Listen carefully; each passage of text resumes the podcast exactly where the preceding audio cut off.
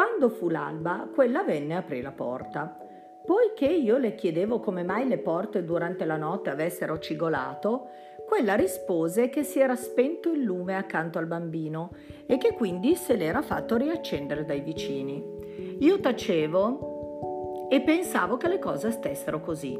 Mi sembrò, o Ateniesi, che si fosse imbellettata al volto, benché non fossero ancora trascorsi 30 giorni dalla morte del fratello.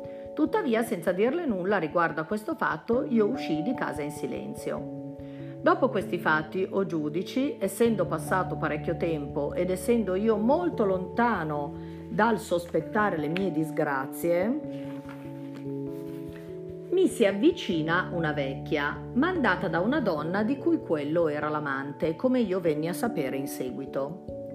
Quella, adirata e ritenendosi oltraggiata per il fatto che non la frequentava più come prima, fece attenzione finché scoprì quale ne fosse il motivo la causa. Dunque, la donna che faceva la guardia alla mia casa, essendomisi avvicinata, disse: O Eufileto, non credere che io sia venuta da te spinta dal desiderio di impicciarmi dei fatti altrui.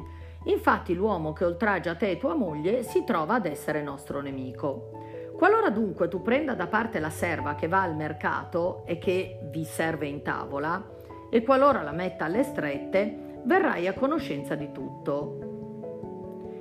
Disse, è Eratostene di Ea colui che è responsabile di questi fatti, il quale non ha sedotto soltanto tua moglie, ma anche molte altre, infatti esercita questa professione. Dopo aver detto queste cose, o giudici, quella se ne andò ed io subito ero turbato e mi venivano in mente tutte quelle circostanze ed ero pieno di sospetto riflettendo su come ero stato chiuso nella stanza e ricordando che quella notte la porta interna e quella esterna avevano cigolato, cosa che non si era mai verificata e mi era sembrato che mia moglie si fosse imbellettata. Tutte queste circostanze mi ritornavano alla memoria ed ero pieno di sospetto. Giunto a casa io ordinai all'ancella di seguirmi al mercato e conducendola invece in casa di uno dei miei amici, le dicevo che io ero venuto a conoscenza di tutto quello che succedeva nella casa. A te dunque, dissi, è possibile scegliere quale delle due cose preferisci. O dopo essere stata frustata, fustigata, essere gettata a girare la macina, letteralmente essere gettata nella macina, e non smettere mai di soffrire tali sventure. Oppure, dopo aver detto tutta la verità, non subire alcun male, ma ottenere il perdono da me per le tue colpe. Non mentire in nulla, ma di tutta la verità.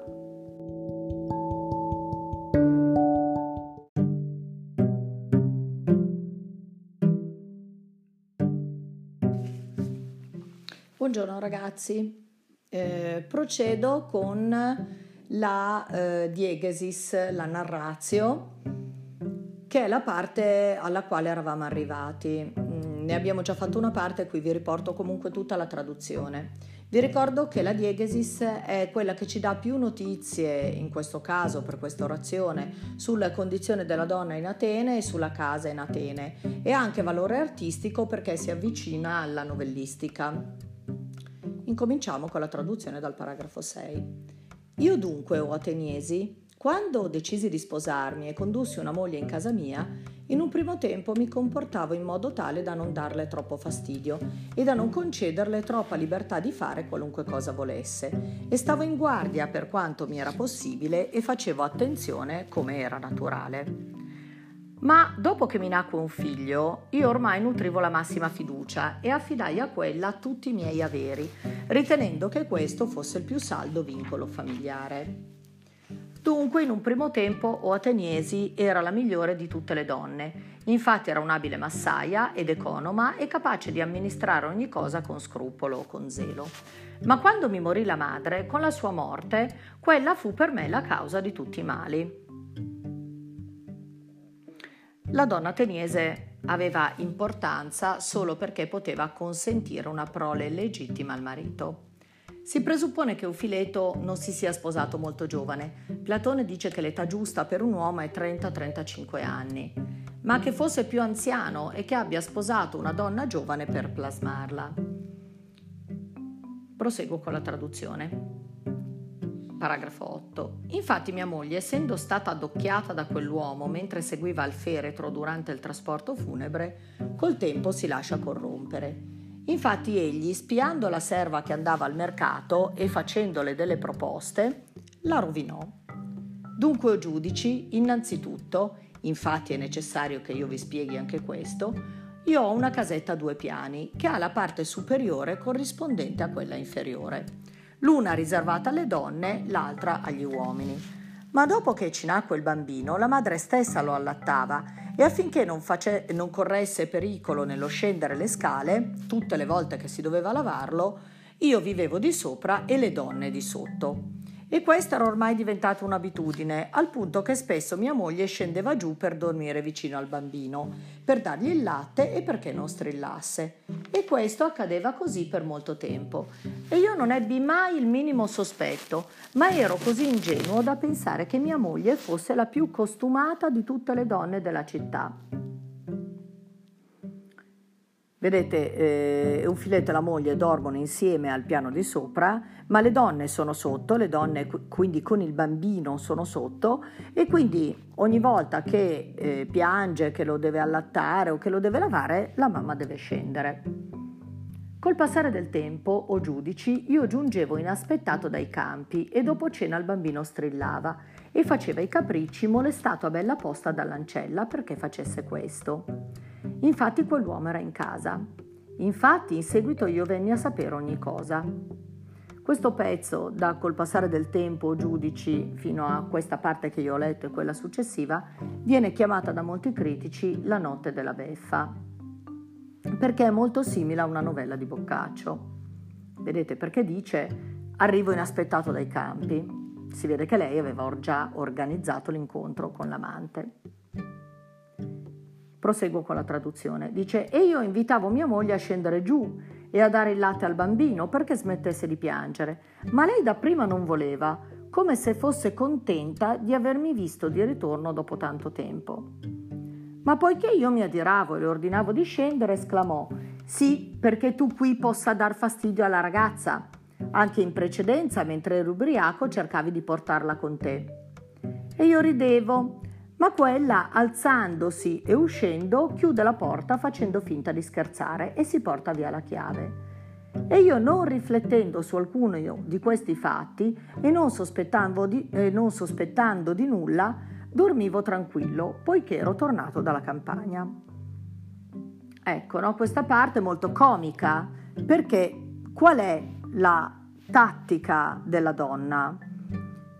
F- eh, eh, inventare di non voler scendere. Così il marito deve insistere, diceva no, dai che il bambino piange, vai, vai. E lei dice no, no, non voglio lasciarti, voglio dormire con te perché sei tornato dopo tanto che eri nei campi.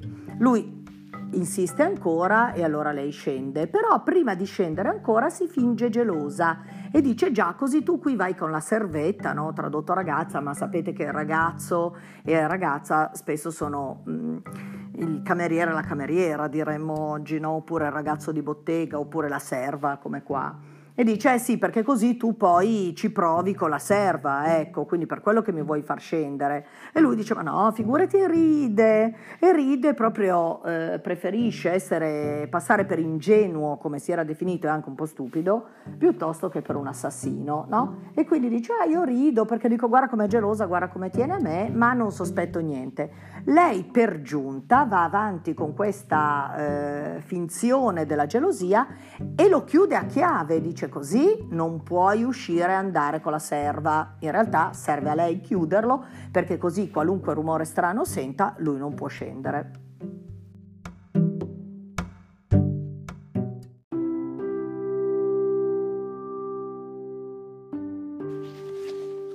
Quando fu l'alba, quella venne a aprire la porta.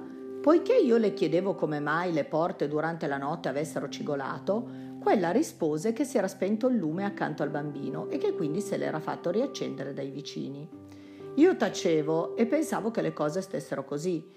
Mi sembrò, o Ateniesi, che si fosse imbellettata al volto, benché non fossero ancora trascorsi 30 giorni dalla morte del fratello. Tuttavia, senza dirle nulla riguardo a questo fatto, io uscii di casa in silenzio. Dopo questi fatti, o giudici, trascorso parecchio tempo, ed essendo io molto lontano dal sospettare le mie disgrazie, mi si avvicina una vecchia, mandata da una donna di cui quello era l'amante, come io venni a sapere in seguito.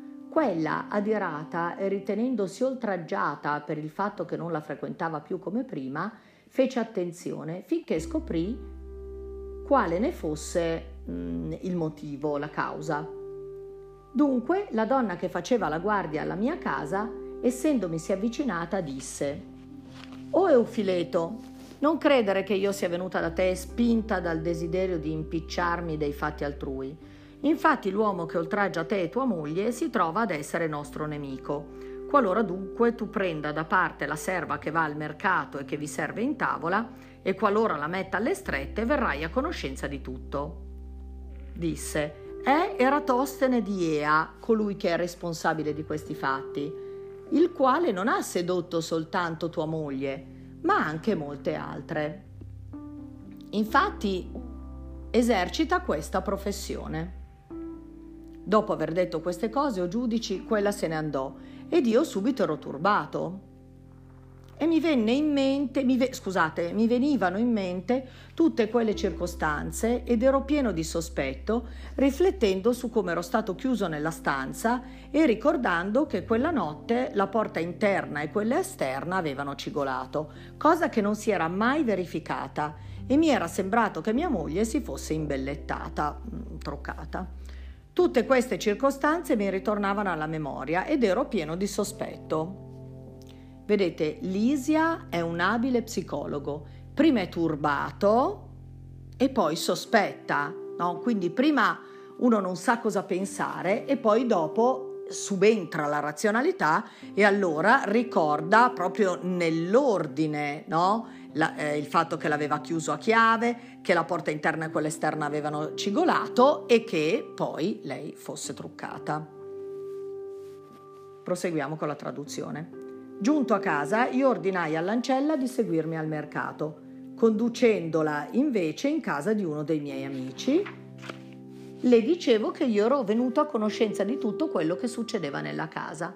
A te dunque dissi, è possibile scegliere quale delle due cose preferisci. O dopo essere stata frustata, essere gettata nella macina e non smettere mai di soffrire tali sventure, oppure, dopo aver detto tutta la verità, non subire alcun male, ma ottenere il perdono da me per le tue colpe. Non mentire in nulla, ma di tutta la verità.